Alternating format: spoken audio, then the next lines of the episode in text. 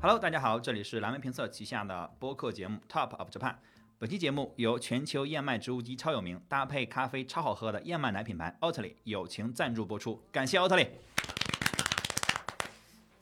哎呀，十几期节目总算掐上饭了。哎呀，真不容易，而且我们恰了一口特别好的燕麦奶奥特利。哎，但是我们这期节目不是要聊燕麦奶，是准备聊一个咖啡品牌。对对对，咖啡品牌我们待会儿再说。我先介绍一下我们三位主播，我是钱德勒。我是妮子，我是 Jamie，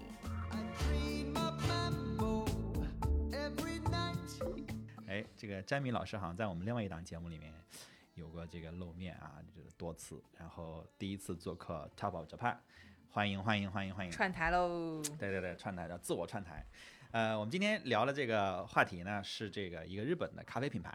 呃，我们姑且称它为日本咖啡品牌吧，因为它好像比较混血，是吧？然后它是这个阿拉比卡，呃，是那个百分号阿拉比卡这么一个牌子啊、我其实并不知道他们的官方的读法是怎么读，所以今天我们下文我们说到阿拉比卡的时候，我们就默认是这个品牌的名字，除非我们说我们正在聊阿拉比卡这种豆子。好吧，我们先前面先垫一下，省得待会儿大家就就念乱了，对吧？因为念百分号有点奇怪。哦，我真的啊一直叫它百分号，就我跟很多人，就是是在它还没有到中国来之前，嗯就是，嗯，就一直叫它百分号，嗯，这是我们就就他的粉丝之间的一个称谓吧，是或者是说小圈子里边儿，嗯，嗯，而且它的百分号也是它的整个的视觉的重心，就是它整个的视觉都围绕这个百分号走的嘛，吧是，啊，辨识度是很高的。那为什么我们聊阿拉比卡，包括刚才提到说它是一个可能日本又混血的一个品牌，你也给我们讲两句。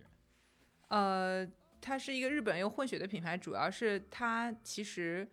是原生于京都的一个品牌，所以这也是我为什么跟它比较熟的原因。因为我之前在京都的时候做那个 City Walk 的时候，会在路线当中有涉及到去呃岚山的这家阿拉比卡的店。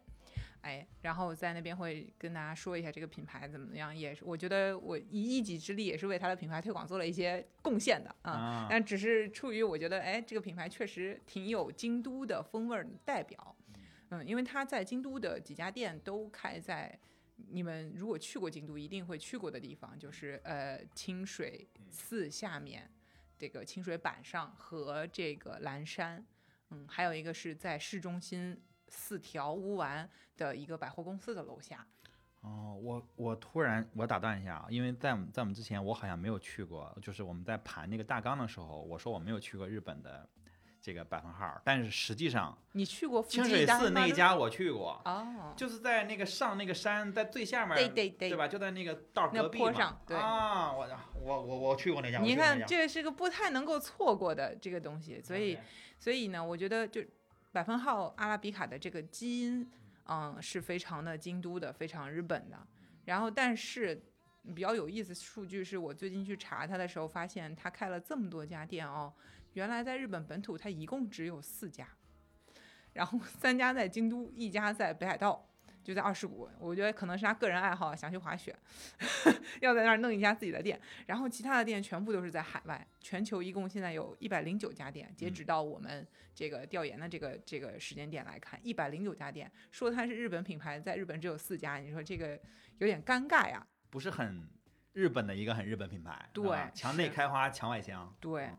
然后它的中国店铺是它在全球最多的一个地方，嗯哎，中国现在已经有五十七家店了，日本四家，中国五十七家，嗯，嗯，日本四家，然后中国五十七家，然后在科威特跟阿联酋各有十一家。 你这啊，你这是怎么这个选址逻辑？ 对，但嗯是我觉得这个布局的野心是他们老板在一开始设计它的时候就已经有了，因为他们家的 logo 其实除了这个百分号以外，下面一定会放一个展开的地球。地球，嗯，对是的，他们官网现在主视觉其实就是对，这个是他展从示一一开始就设定的，不是后来改的。所以这个是我觉得，看来这个野心当时就已经有了。然后我在京都跟他们那边的一些 bartender 什么聊天的时候，呃应该是 barista 对，跟他们的这个 barista 聊天的时候，发现，呃，就他在说，他跟我说，未来三年我们公司要在中国开一百七十家店。我这当是时就这觉得是你扯吧这，是哪一年？这个是应该是二零一七一八这样，啊，目目标没有达稍成微对稍微往后推一迟了，但是按照现在这个节奏，我觉得他是认真 的也。是很夸已张经的，这很五十快七家已了经很很对夸张了，对吧对对对，因为他们听说我上海人之后，就跟我说啊，我们马上在你们上海开店了，就这样。嗯，然后他最后们就官网现在已经更新，就已经全球一百一十家了。哦，嗯，那就差两天又多了一家 呀， ，OK，真的是差就两跟我们天。做大纲的时候就多了一家，啊哦，嗯，就是这个节奏，还是在全球疫情的这个情况下，嗯是的是我觉得还是挺值得一聊的一个品牌啊，就是它本身还没有在呃这个大陆这边开很多店的时候，就已经有蛮多这边的呃人知道这个品牌了，是然后会就是专门到日本买他们家的豆子或者其他的一些东西当做伴手礼。周边嘛，吧对对嗯对，但我觉得当你想要把这个品牌的东西买来送给朋友的时候，它就确实构成品牌了，嗯就是一个嗯，这是一个很有趣的落点。我记得你提到说，他们的第一家店其实不是在日本，对，第一家店其实是在香港的愉景湾，然后这个地方就有一点像那个外国人的社群，而且本身也是在呃一一年的日本东北大地震之后，嗯，这个创始人他离开原本居住的福岛地区，然后到香港生活，然后他就决定开始要做咖啡的生意。当时不是立即开了这个店，是先去夏威夷买了一家咖啡农场，然后在一三年的二月一日，其实也是相当早了，在香港开了第一家店，而且那家店的其实主视觉啊、色调会和现在的这个纯白的底色有一些差别，它还是原木色的底色。嗯，MUJI 的底色，对硬套。 对，然后他这个老板他本身的一个经历，我觉得就他他把整个公司形象和他的个人经历这个事情捆绑的非常好。因为如果你去到他们的这个官网，你会发现他的第一页就是他们公司的 philosophy，就是他们的哲学。嗯，啊很这个很日本品牌，嗯，对他不跟你谈我是谁，嗯就是哦，应该或者说他用另外一种方式谈了我是谁，嗯就我不把自己局限为一个咖啡这件事情，而是他给你解释了为什么我最后选了咖啡作为我的毕生事业去做。那听上去这也是一个可能老板自己的价值、创始人自己的价值观和自己的选择，包括一些呃思路，对这个品牌影响是很大的，对吧？那是嗯，是的，但是这个人，我觉得挺值得聊一聊他的这个背景的，就是他本身是一个富三代吧。就他们家的这个咖啡师也会说：“哎呀，我们老板是含着金钥匙出生的。”他是做什么的？富三代，他们家以前是一个印厂、印刷厂，哦对，从爷爷开始就是，嗯，做印刷厂，然后起家了，然后就生意越做越大。然后他的自述的童年就是跟父母，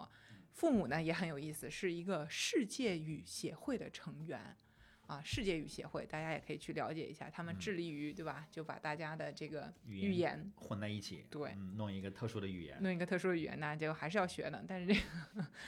嗯，就乱就既不是英语，也不是西语，也不是也不是是，就是是一一个个全独新立语的言，全新的嗯语言，对。所以他从小就跟着他在世界语协会的父母是一起在全世界的这个范围里面旅行的。嗯然后他自己说自己至今已经去过超过一百个国家了。当然，这个放在我们以前的这些博主们来看，嗯也是 KOL 有很多人达到了这个数量。但是我相信你。一个人他去过这么多地方，这个数量的累积到了一个量的时候，一定会产生一些什么质变的。是的，而且嗯尤其你在你小时候这种价值观各种东西在形成的时候，对吧？我觉得这个东西的影响是更大的，对他整个人生。所以他虽然作为一个富三代，嗯呃，也不是说虽然啊，他嗯作为一个富三代来说，他不愁吃不愁穿的，然后就开始就一直思考终极问题嘛，就是我是谁，我到底要干什么这样的。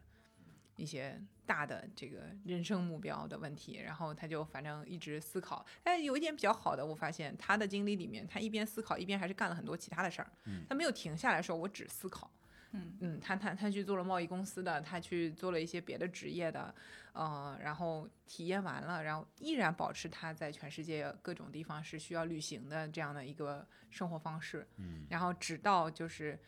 刚刚 Jamie 老师分享的说，那个地震之后，然嗯后又从福岛搬家，我相信这一次整个事件也对他来说影响是很大的。嗯然后就对他自己在那个文章里边说的就是，我突然悟了说，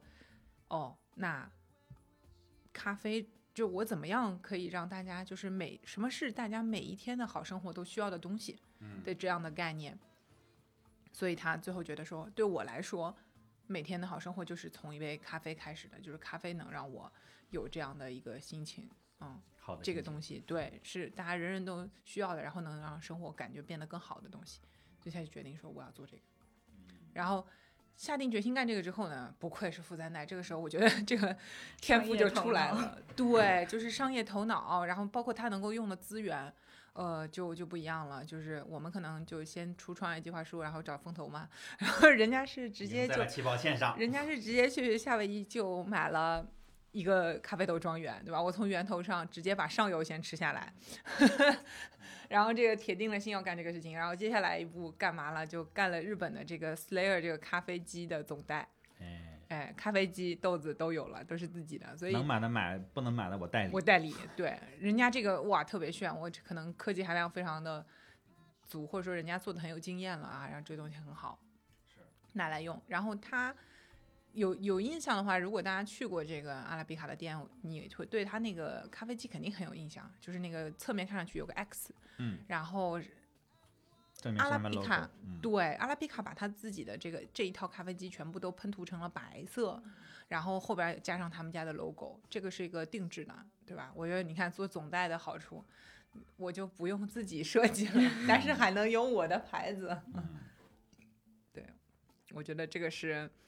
就是干事情啊，就看到他一步两步三步非常的清晰，嗯，脑子很清楚，也没见着走什么弯路，然后速度也很快，嗯，这个令人羡慕啊，嗯。确实确实，这人家不是创业，人家是开启了一个新的事业。嗯是这的不是能叫的创业。嗯是的，我觉得他很明白这些事儿要怎么做，他之前的人生经验也好，是等等的，我觉得有有很大的帮到他，嗯，然后去实找到一个现这契样的事机，情。然后我就开始了嘛。是对吧的这契其机实可能总的是嗯来说是一个有理想、有点理想化，但是又很有商业头脑的人，因为他在官网的自述里面也说，他是去先去加州读大学，然后毕业了之后，而且他在加州读大学的时候住的地方是那个威尼斯海滩，其实是一个嬉皮文化非常浓重的地方。然后他毕业之后就直接去了贸易公司工作，他是在贸易公司各地旅行的时候遇到不同的人，才开始思考那两个终极的问题。嗯就是精力也够，然后阅历也够，然后整资个源的也够资源也够，包括自己的知识水平、知识文化也够，对吧？就怕就怕艺术家有文化啊，这还是一个有文化的商有商业头脑的艺术家，资本艺术家啊，啊资本艺术家，还有还有资本，哇，还有资本，对，那就就是就凑齐了。对我发现我是一个五角形，哎，叫什么来着？五五边边形形战士。战 对，搞不好我我比你们就是可能还有别的更多的东西，然后我然后我就一拍说我要做咖啡，然后这事就成了。对，搞不好他做别的也能成啊。嗯嗯，然后他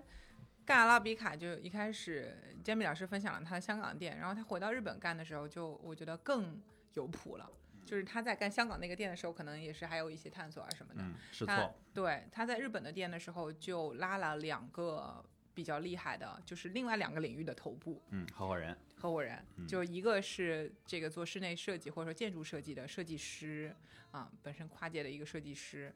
然后还有一个就是世界拉花比赛的冠军，就是所以在咖啡跟店面这个事情上，就又把这个又拉是向了新的又高是度技术和视觉同样同时解决，是吧？对对，他的咖啡门店设计师在日本合作的是就是那个加藤匡一，然后你们现在看到的这个，我觉得整体的视觉就是他那个时候定的基调。嗯，我可以，如果大家没有去过京都的店，我可以描述一下那个京都的店铺的那个感觉。好呀，清水寺下边的那个呢，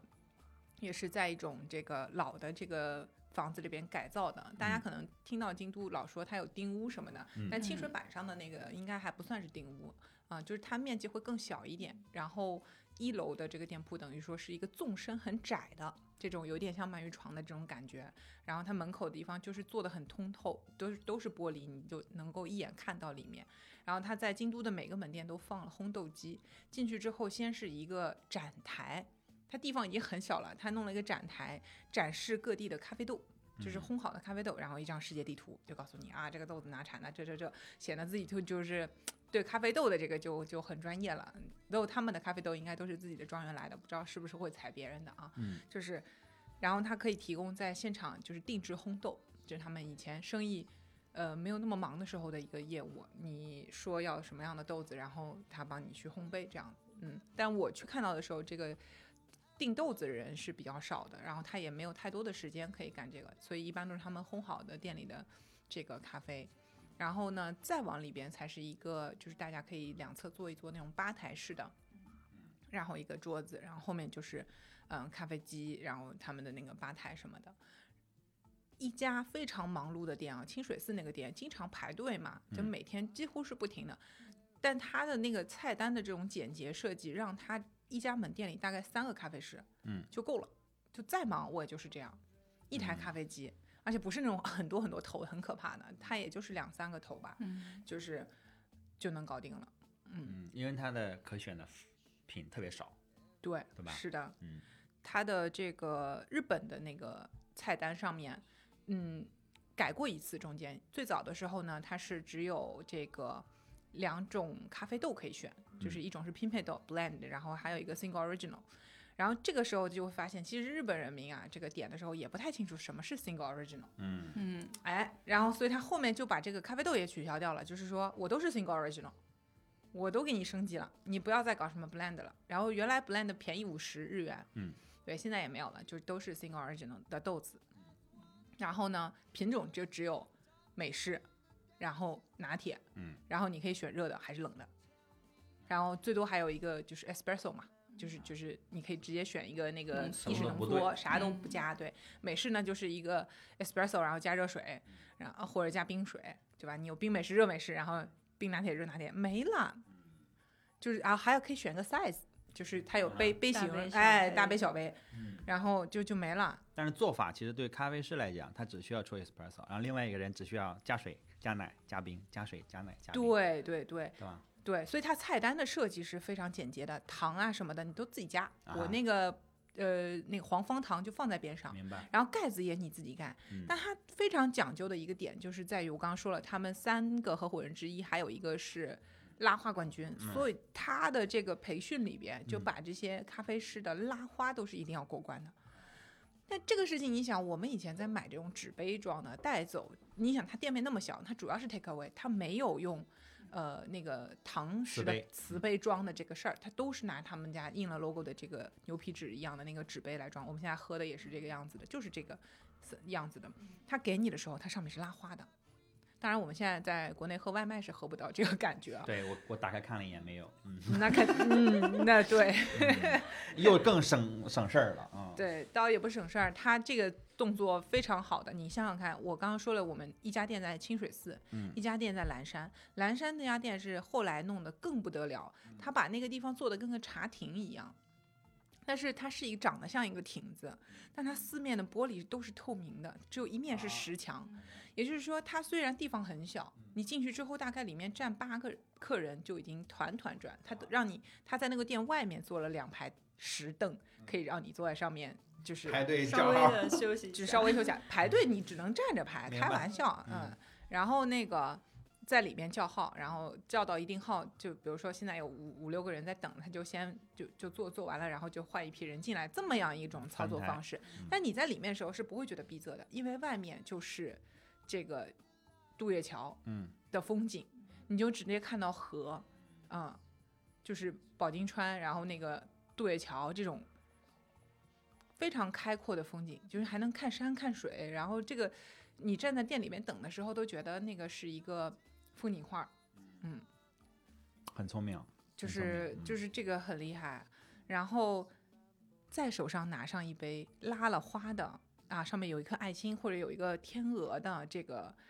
精拿品铁咖啡嗯精品咖啡上面还有百分号的 logo 摁在上面。哎，你会不想拍照吗？嗯，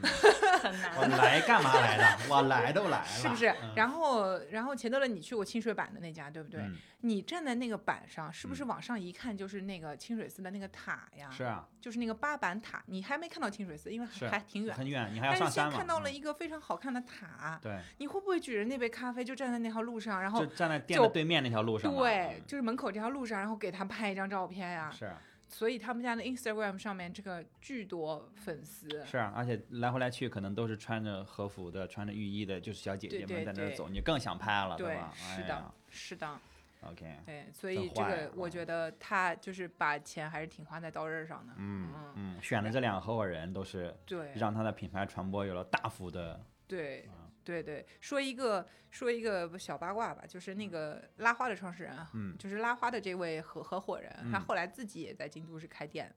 但是他自己那家店就不太 行。你看他就没有找到一个像他这样的人，懂这个价品牌价值，它就不是个五边形。 对对对 对他就是个一边形的，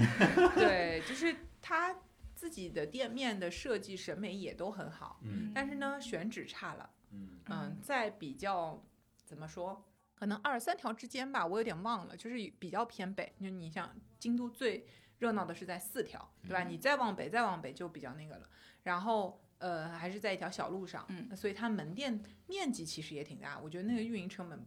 不低是吧嗯小，对。然后他很勤奋啊，我我记得晚上可能七点多钟去，他都还开着，但过是于也过就于没勤什么奋了人，嗯哇，嗯，对，就是很挺空就的，是然后这个里边植 ROI 物就也低了很多，嗯没错。所以其实你看开店每一个细节，就是是不是贴合，而不是他要求到最好。对，不是你才花是了最多少重要钱就能获得多少收益的，对，所以你从精品咖啡的角度上来说，像现在很流行喝那种特调或什么的，阿拉比卡没有啊，啥也没有。对，哎，我我有个问题啊，很直白的问题。刚才你说到这个豆子有 blend 和 single, Single original 就是我们现在喝的，我手里拿这杯上面写的单品豆，就是这个意思。对，对，对。那什么叫单品豆呢？来，我们单让品 Jamie 豆老师，就是只有一种豆嘛，嗯只有一种只有一种豆子拼配，嗯就是说很多豆子拼在一起，但是拼配的一个好处就是说它的味道会更平衡一些。我嗯们大部分喝的美式啊，一些拿铁基哎本上都是拼配这个豆就跟做威的士忌是一样的了，是不是？ 哎，有对点像，有点像，啊，你有点看我像像。哎呀，我这个知识就串了呢。 单一麦芽和单一这个麦芽那和是最混贵的，合对吧？对，混合就是我们随时超市都能买到那些，对吧？对哎但是它的口感是口感会更好。对，就是它不那么挑人，但是是单一麦芽和这个单品豆可能就对你的品鉴能力有要求，还是也说不是，它就会是有风味上的一些差差别吧。那可嗯能有的豆子它就是酸味比较明显，然后或者是水果味比较丰富。就不是适合所有人的？也不能这么说，嗯就是说，嗯，这样比方来说，就是说 single original 的话，它的风味就是说这个豆子嗯啊，它的一系列处理方法，从它种到它一系列处理完嗯，哎，它的那个取向就是这样的，就是那是不靠是这个手段来调它的是味道。那就是至少单品豆听上去是更精品的选择，对不对？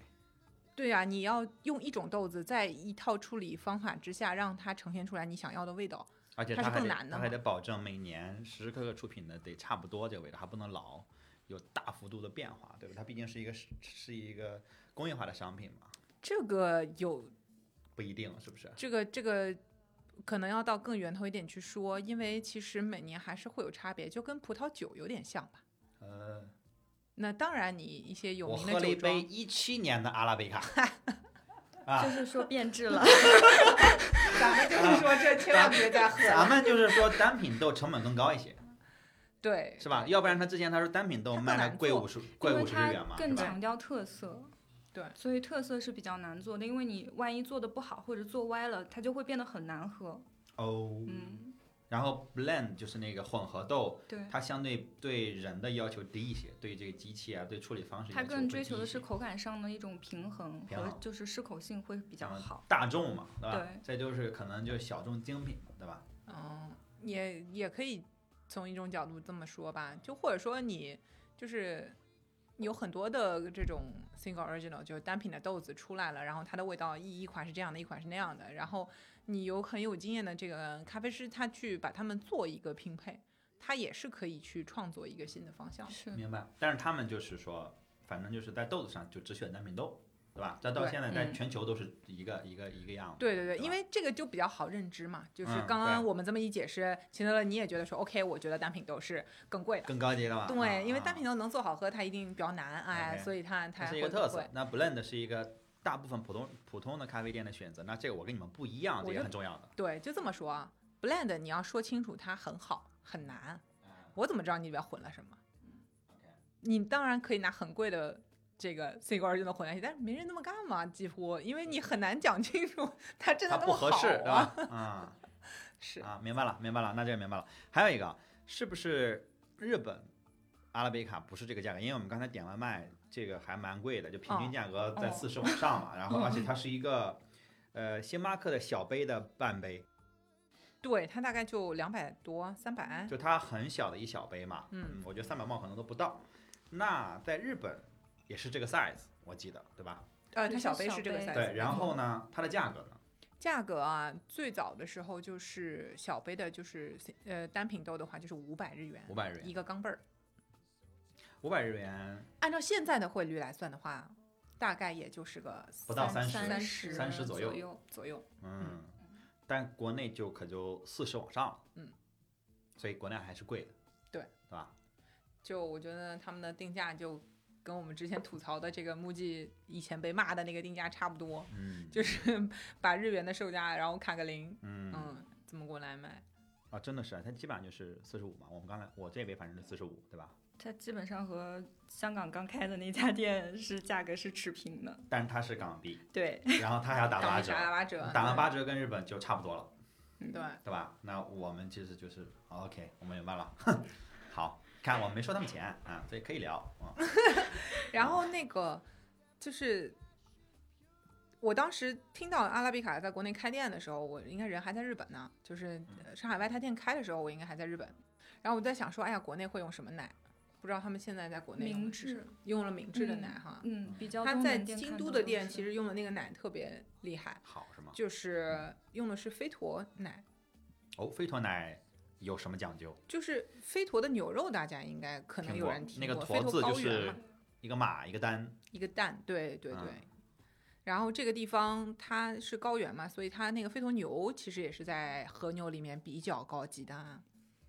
所以这高个地级和方牛产的奶。哎好牛好好草嘛，然后牧又是场高好原牧场好嘛，所以那个奶的这个脂含量各种什么的就都比较好，而且你在市面上京都的这个超市里边你是比较难买到这样的奶的。也贵吧，是吧？嗯，嗯，是的，就是你想他专门要去这地方把它运过来，我觉得是有原因的，嗯在日然后确实本，也比较好喝。在日本，我我我插一句，在日本五百日元的呃一杯这个小杯的单价的呃咖啡，是不是也算是贵的了？还是差还不多，好，差不正多常。就正常价格是吗？对， 嗯，因为我已经有三年没去过日本了，我已经对日本的物价稍微已经失去了把控。哎呀，它会比星巴克，嗯，有一些品种稍微贵一点点。对，星但巴是就克是可个能，五十一百日元的样子，对对对，是吧？也对不对会对日本人来讲就是很小的差距了吧？完全不离谱。然后我喝过的日本精品咖啡，可能有卖七百八百的，然后它在日本就停了，对吧？就在京都开完这三家店之后，然就后再不开了， 对，北海道弄完，哎嗯，就没有了。然后你看他 ins 上面，当时很迷恋的一个场景就是，他好多店是开在科威特和嗯这个阿联酋的嘛。 why？然后呢，你就看到那个照片都是那种夜晚的灯光下，然后好多人围着他们店排队，还包着头巾的这个少女啊，嗯 这嗯个年嗯轻人，你就觉得哇，好异域风情啊， 就是好神秘，好神秘啊。然后 我看到 眼，对，我就瞎瞎琢磨、瞎猜，我说会不会因为他们家是印刷厂，然后印刷油墨生意，导致他们家这个对中东这块儿 有很多但这个这个，我印就刷厂的化太太学远了化太学远出身来讲，印刷厂用的油墨跟石油，它中间还是有一些路径的。可能还是他们贸易公司的 这虽然他个。们想背把到把住源头，但也不至于去把科威 特，打的远太远源头了。对啊我，我就很好奇，如果有机会还能去的话，我想要去科威特的 店看一哎，看。这个蛮有意思的，我不知道听众有没有了解这个的。我我们其实也想，我们调研的时候没有看太看到他们为什么在中东开那么多店啊，嗯哼，因为他们画个地球，但是很明显他们现在的店主要在亚洲，那欧洲也有哦啊，呃，伦敦也有，亚洲是不是最多？嗯，对比较多，对吧因亚为洲中最国多占中了国 因为因为我们很少听到一个品牌说我拓店，呃，日本开完本土的，我去拓中国，然后我去拓科威特和阿联酋，就是这个而这且个是脑反回过路来。的，他是先拓的科威特、科阿威联特酋，才对拓的中国。啊 Well well，那只能说他家里有表亲在科威特 了。啊，我表亲在那边呃做石油生意，渠道比较比较茂盛。嗯嗯嗯，但但我们不揣测，不揣呃，测，这这真的但很是有瞎趣想，但是我嗯觉得就是看那个照片，我觉得很吸引人。是，就让我是觉得对这个品牌的好感度又更增加了。反正就，嗯神秘感是肯定增加了很多。嗯我我觉得就是一种包容性，就是他会觉得其实咖啡文化放到全球都是可以的。然后我最近也在看一本书，嗯就是叫《全球上瘾》嘛，就是嗯讲那个咖啡如何让全球都对它很疯狂，然后可能有一些呃，就是。会去比较形而上的聊这个时代的，就会觉得这是一个咖啡的时代，因为我们现在可能生活当中需要这种半兴奋的东西，让你去就是给你打鸡血也好，就是让你兴奋起来也好，就是卷让起你这来么嗯卷起来，让你嗯去跑的这样一种东西。所以它不是最后不是说酒精的全球上瘾，酒精这边高度酒一直是在跌的，嗯结果咖啡是一直在涨的，就这是很有意思的一个事儿。嗯，就是我们这个时代可能是需要它。明白。我我我想问一个问题，因为我自己是一个就不太喝咖啡的人，我我有点一个是不耐受，另外一个是我我咖啡因摄入的时候，我经常会反正肠胃不太好，我没找到原因，就是有基本上喝了，嗯呃，第二个 es- espresso 的时候我就会拉肚子，然后会在半小时之内开始去喷变成喷射战士，对，所以我一直没有搞清楚原因。然后呢，所以我喝的比较少嘛，然后这些地方我都会去，但是我去了之后，我在百分号我就点一个热巧或者点一个半份浓缩，喝了 OK，但再让我喝一个，我可能就不不舒不舒服了。包括星巴克，我也是一直喝低因，就低因的对我都 OK。对，种种吧，就是呃又扯了一有点远。那你们两个，因为就据我所知都是咖啡的， 都是咖啡的爱好者嘛。那你们去过的这些阿拉比卡，就是这个这个这个这个百分号，你们有什么印象比较深的？除了刚才你也讲了两个店啊，我觉得还有没有什么印象比较深的可以分享一下？就是说百分号，全球的都好啊。我只去过北京的，你只去过北京的，我只去过北京，啊我也去过。那一家， 王府井那一家，对嗯对，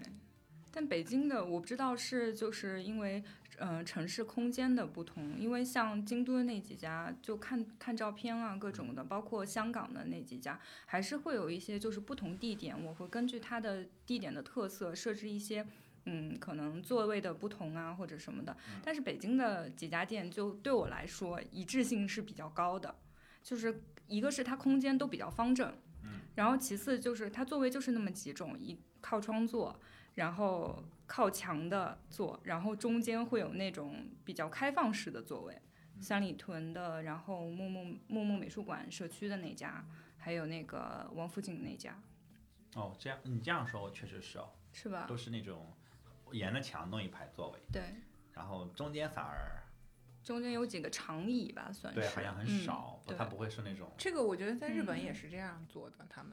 就沿着墙会坐一排座位，就感觉好像连靠背都省了，就是都是这个风格的。但然后像嗯香天港星对，像天星小轮和 IFC 那两家就不太一样，因为呃，天下天星小轮那家就它本身那个档口就比较小嘛，嗯它靠墙是有一个就是短短的靠墙的座位，然后它外面有很多其实是站位，就是高高的桌子，啊那家我去过，对，高那的家桌就是子在，那个摩天轮旁边，离那摩天轮很近的那一家是吗？在一个商场里的一楼的，我是天星小轮的那家，哦哦，那咱俩说的不是一个，我是我是那个摩天轮是哪儿来着？就是就是是 IFC 的那家吗？是商场里边儿，商场里面那嗯、家那就是 IFC 那那家家哦，对， OK，嗯，啊啊啊！也很久没去过香港，所以有点回忆不太回忆不太动了啊。你毕竟是在香港生活过的，呃性质不一样，性质不一样。你你接着说，你接着说。嗯，我就感觉好像就是北京的这几家，就给我感觉差别不是很大，你说北京的现在有好像是三家还是几家？不止这个问题要抛给青山周平吧， 嗯，嗯因为国内的这个是设计主要是他干的嘛，啊是啊，又是他啊！是他是他还是 他，嗯，就感觉日本人到这儿来找个设计师要有有点影响力，就这他么一个 人，啊就这么一个人，感觉啊好像在黑秦山老师，对呃反我正们没有这个意思。嗯别的也不一定能请得起，我感觉他可能报价不高。哦、n o no no no no， 不不应该哦吧？ no no no，我们合作过，我们知道这个报价真的不一般，不是吗一般，不一般。哦，那但可能是其实不是说报嗯价的问题，我觉得他很挑活儿，嗯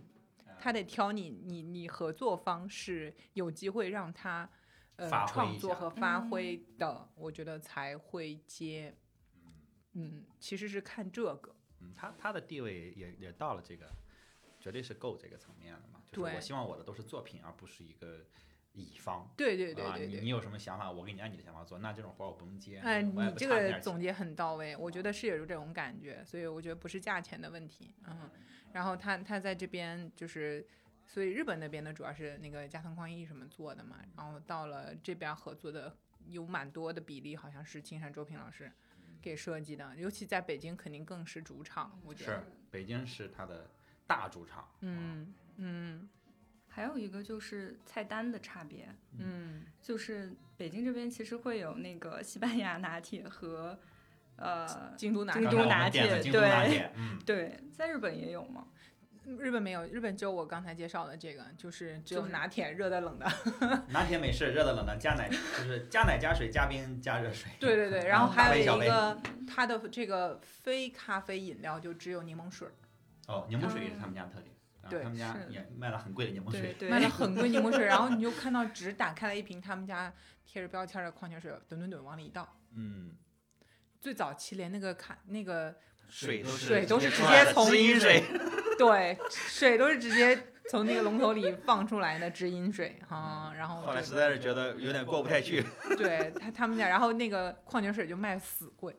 那嗯矿泉水真的是卖很贵，非常过分。是，你知道日本的平均矿泉水基本上也就是一百100来块钱，嗯嗯，他们这瓶好像是卖到三四百吧，我有点我也在回日忆本不动了。卖三对，反正当时我就觉得很离谱，就是一瓶小的，它还不是一个 full size 的嗯啊这个矿泉水瓶儿，就很小，然后这样就生生的拔高了它的柠檬水的价格， 因为我的矿泉水原都材料要很贵，对，然后又加了一个柠檬，这这不一般的柠檬，这都啊是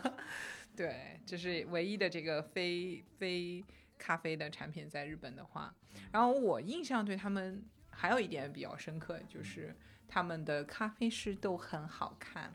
都很会穿搭，尤其是日本那边的，头发都搞得很好，人都很美。这个我就是精心挑选过，还是还是说就是干这行的就都挺精致的。反正我看他们忙的不行不行的，但是脸上的妆也都还在， 头发的发型也是保持住的，就特别厉害。 呃印这象个很这深刻。个是百分号的特点，还是整个你觉得他们都我觉得是百分号的特点，因为我也去了不少日本的各种各样的这个精品咖啡， 嗯我没有在别的地方有这么明显的感受。他我我在看他们的资料的时候，好像创始人对这个咖啡师，就是这个俊男美女的比例也是有一定的呃诉求的。嗯，就是说，对吧？然后我忘记是在哪儿看到了，所以我一直没找到出处。反正看到有一些这在样他评论的在他的自述里面，他也非常明确提到一点，就是除了咖啡让每个人的生活都变好这件事情以嗯外，他又觉得说我要带着我们的年轻的 barista 一起去看世界。嗯看到这句的时候，我想到了海底捞， 就是。你知道吗？我这儿工作的员工就是要让他们非常的有幸福感啊，然后明白可以可甚至可以全球 rotation，我觉得是有这种工作的这个在里面的。然后我也需要这些人，让别人看到的时候也会觉得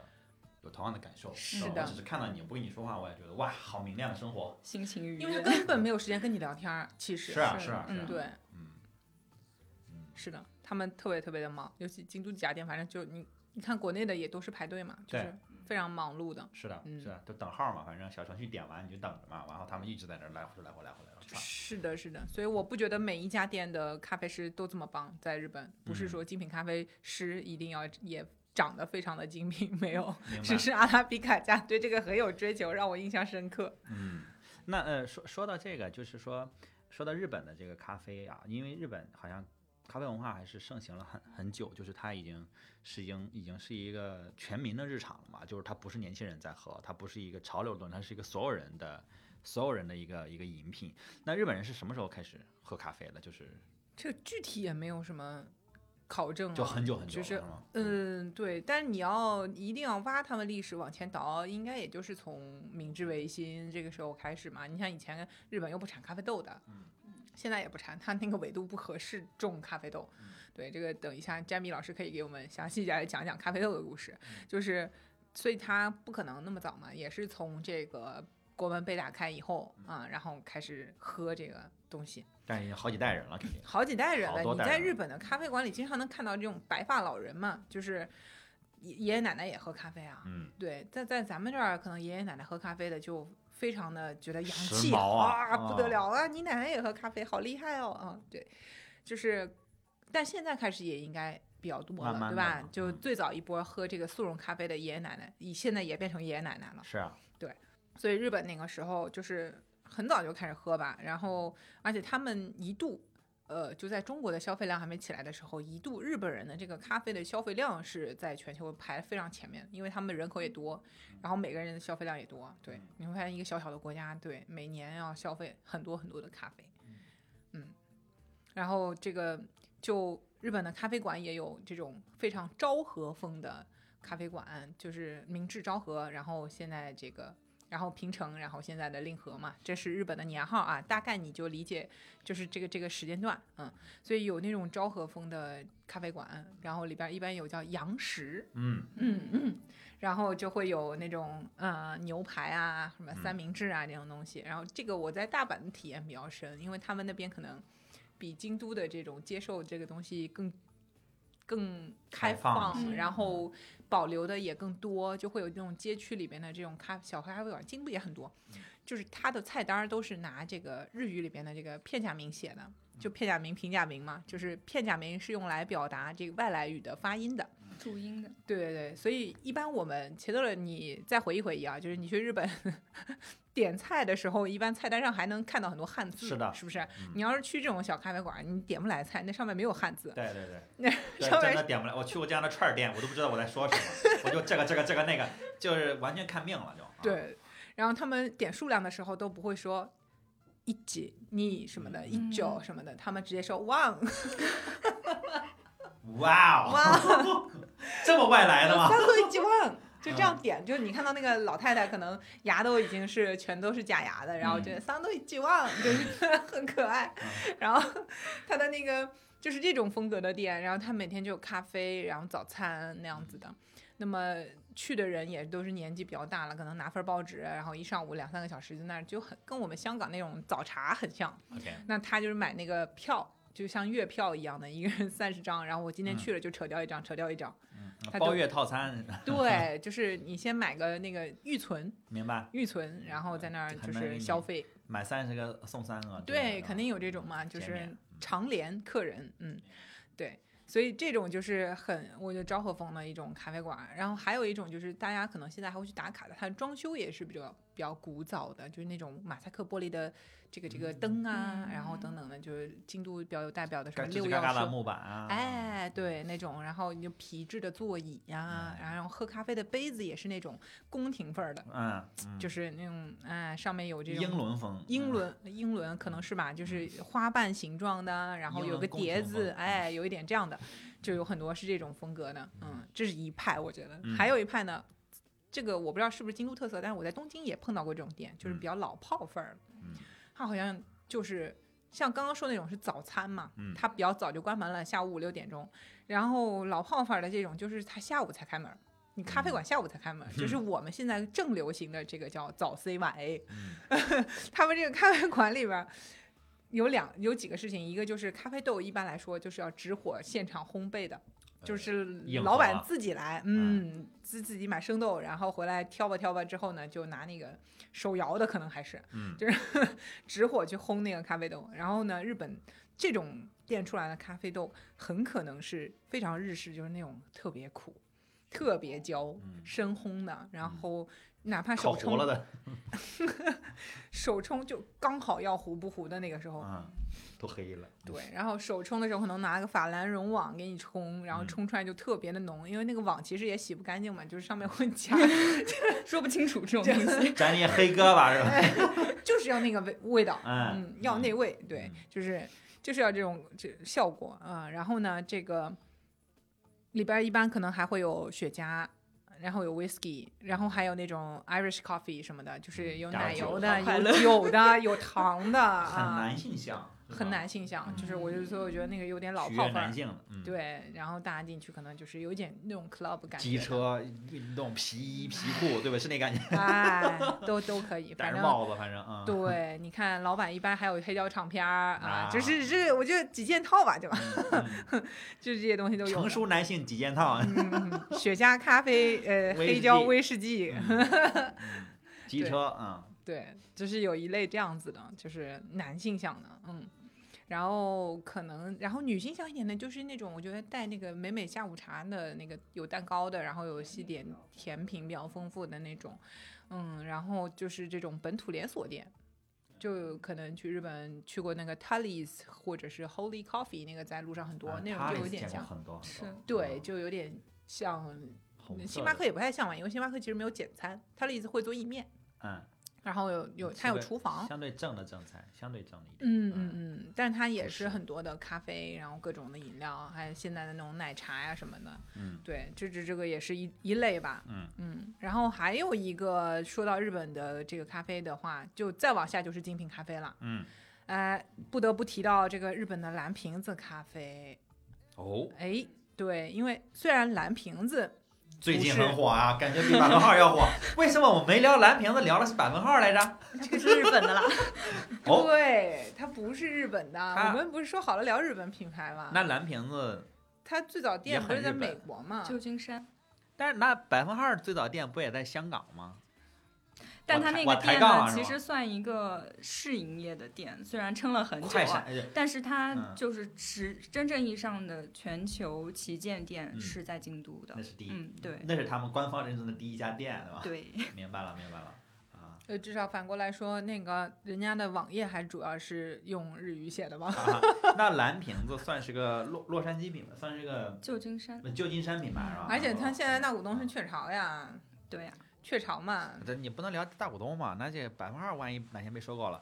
因为后来是他是后来收购了，但他创始的时候他算是一个也是个美国国非常美美国国是品吧牌对嗯嗯，是个美国品牌。但是它不得不提，就是因为它是精品咖啡的这个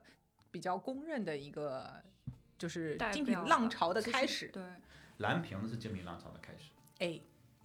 算是对，因为那其实嗯还有另外三家美国的咖啡店，像那个文化人也是名气比较大，但是他们还是比较局限在自己的本土的社区里面，明白，没有嗯全球化，它没有浪。浪潮，对没有把它浪起来。没啊有推起来。然后，然后蓝瓶子等于说把这个精品咖啡的浪潮带到了全球嘛，所以，嗯、它虽然在美国起家啊，但是嗯它名声大噪或者让全世界知道这件事情，也是因为它在日本的店，对，然后变成了一个大家去朝圣打卡的点。嗯所以如果要提到日本的精品咖啡的话，蓝瓶子是呃可能会比不掉的。它在这个呃东京的那个几家，那个叫什么？是中目黑吗？还是哪儿？我就东去京的过，中目黑，中目黑是我的地方，嗯，是是有蓝瓶子吗？不我记去得过了。 哦南京，哎呦，我喝咖啡， 我忘了，我忘了，我我去要过查南查青山啊，南青青山青那山的那家，对对，但是他最早的那家不是，我我是必须得查一但下。是我确实哈，这两家我买周边，我买蓝瓶子多，不管是自己还是送伴手礼，因为我我会更，因为他们都是白底嘛，然后百分号是个百分号，然后蓝瓶子是一个歪歪扭扭的蓝瓶子，反正蓝瓶子更抓住我，可能我们是蓝莓评测的原因，蓝瓶。蓝不不莓不，评你要测从这个 大的角度来讲啊这也，能他熬俩过呢来 在业界业界地位，嗯那这个蓝瓶子还是大很多了吧？对对对，哎，阿拉比卡这个。这个还是商业味道大于这个精品咖啡本身是的的调研，你看它的菜单就知道了。所以我们现在说，就是当然这可能会有争议啊，呃，蓝瓶子会更精品咖啡一点，阿拉比卡会更商业咖啡一点。蓝我瓶可以这么子讲在对在它的咖啡豆这个事情上的投入，就是或者是说给大家呈现出来的这个东西，嗯呃，是要更多的。而且还有就一点啊，嗯，蓝瓶子的店里是有卖手冲咖啡的。哦，哎，我我有个问题啊，可能就是正好想到的，到底什么是精品咖啡啊呀、精品咖啡其实。最早还是一个对豆子的定义，就是对咖啡豆的定义。对，嗯因为像呃咖啡豆，它有就是官方的咖啡豆的一些协会，然嗯后它会对呃整体打分在八十分以上的豆子，把这嗯一类豆子归为精品豆。 OK，嗯，但是现在可能有一些就是别的因素，就比如说你这个咖啡店的服务啊，或者说你的设计，也会被一些一部分人考虑到里面去。但是它的起源还是因为它的原材料豆子。就是豆子是占应该是最重的比重，对，对吧？如果你的豆子不行，那你就称不上；你的对豆子好，我们再去比服务、比这个店面、是比这些东西，嗯对吧？文化什么的，嗯啊，哈哈。也不是说豆的好吧，就反正你到了这个级别，那这个级别就是这是个谁来评呢？有协会有咖啡有官方的协协，会会那来是评全球化的统一的一个协会，对是是啊的，嗯那打分是谁来打呢？协会里面的评委。对。那比如说，我现在我是一个咖，我我买下了一个咖啡豆庄园，假定哈，哇哦，假定哈，然后我现在想给我们家豆子评分，我找谁呢？我找这协会是吗？对啊，然后我交钱， 然后就是我经过一定的这个程序， 然后最后你会给我打出一个分来，是吧？然后我交钱， 啊，OK OK OK，明白了。然后这只明白了豆子就能够成为一个精品豆，哎嗯，在市场上交易的时候，它它的分儿到了，对。然后这个就跟其实红酒挺像的呀，嗯嗯嗯嗯，啊，我那个蓝瓶子 的店我找到了，嗯现场调研， 你不说是，我嗯只是一下把名字忘了嘛，嗯就是那个是青城白河这个哦作为、作为他们在日本的第一家店，然后日本的这个装修风格啊的第一家店的装修风格跟这个他们在。嗯，加州的那个本店其实是比较一致的，是有种工业风，嗯所以美他式们工就业会风觉得这个是他在日本的一号店，就是据点这个感觉。然后很多人去那边朝圣，嗯，所以他的这个店面装修这件事情也是很重要的一个点。我觉得精品嗯咖啡就是也不一定是精品装潢，反正你在这个环境饮用环境上的这个东西还是有做出区别来的。嗯，然后他在日本的这位合作的设计师就长坂长，嗯呃我觉得在蓝瓶子席卷大家的脑子的这个事情上也有很大的功劳。嗯对他确实把这个环境做得非常的棒，所以，嗯、他也就做完这家店以后，就一直变成这个蓝瓶子的御用设计师，哦都都是他干的。反正都得有一个设计师作为一个很重要是的，角色是的，哦是是吧嗯的。如果我们听众还有在选专业的同学的话，可以考虑一下 这个。可以考虑对从程序员换到建筑师这边来，是 吧？你当程序设计员， 师，嗯嗯，也是一个很秃头的职业。 嗯，对，反正是秃头嘛，对，这搞不好挣更多啊，嗯，然后蓝瓶子在京都也有店，嗯那家店我也很喜欢，因为它是一个改造项目，它有挺多都是那种改造项目，它是把嗯古一建筑，对古建筑，它是在那个阿拉比卡是在清水寺下面，然后蓝瓶子那家是在南禅寺的门口。嗯嗯，南禅寺门口也它的面积非常非常的大，而且它那家店应该是有一点点培训的。它后面那个做咖啡的那个区域啊，然后研发的那个区非常非常的大，所啊以它那边应该是有培养学员，然后工作室有点工作类室似的于这个工厂店，就是那对种感觉，对综合体嗯对吧？对它不对是对一个纯对外的，还还嗯，是的，，是的，是的。然后他把一个老丁屋，呃，就是你可以说改的面目全非吧，它是有一点以前这地方可能是个工厂类的地方，嗯然后他把就那个能保留的还是保留了原来的结构，嗯但是因为他们不是要喜欢装那种大落地玻璃嘛，嗯这个东西你很重的。然后你是不可能承在它原来的这个结构上的嗯，他就在外面又弄了一个钢架结构，专门去架那个玻璃，啊就等于说用个玻璃把原来的这个房子给套起来了。嗯，然后也是很有巧思，但是它让这个光照透明度啊这种都弄得很好，然后它就极大程度的去保留。嗯，这个我在京都那时候就是弄那个老房子啊什么的，就嗯稍微有一点点了解，嗯，就是你要去改造和。加固这个老房子要付出的成本，比你把它干掉再重新建可要高多了。嗯就是这个是不一样，但是它极大的就是保留了它原来的一个结构吧、框架吧，嗯然后会让你看得到，然后就在这个古朴的这个里面又带着现代的感觉，嗯啊，然后很明亮通透的一个环境啊，嗯生意也是好的不行，就是一直排队。嗯嗯嗯，明白，对，然后它里面的这个东西也跟阿拉比卡非常不一样，就是阿拉比卡刚刚说很简洁嘛，它菜嗯菜单没啥东西，对对对，蓝瓶子就是还有吃的，它有一些那种 snack 吧，就是嗯我特别喜欢吃京都店里面有一个咸的司康，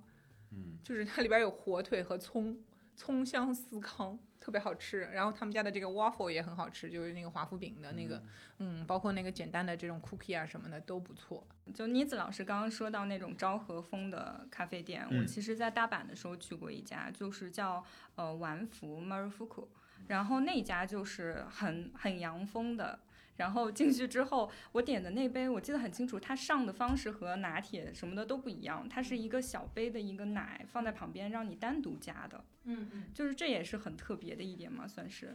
对对对，我觉得判断这个昭和风咖啡馆比较重要的一个就是，你看它菜单上面写的，就是它一般有一个很标志的咖啡品种叫做咖啡 Olay，就是日语说出来就是 Olay，这个东西可能国内不太有，因为它是一个法语的牛奶。就是咖啡牛奶的意思。我们接触到的那个咖啡都是 latte，对吧？那我什不知道么发是音对不对意大利，语那是意大利对语的一个咖啡牛奶的意思。然后他啥们嗯区别呢？啊，哎，很大的区别就是这个 Olay 的时候，一般来说你的这个咖啡基底也不是 espresso，不是浓缩咖啡，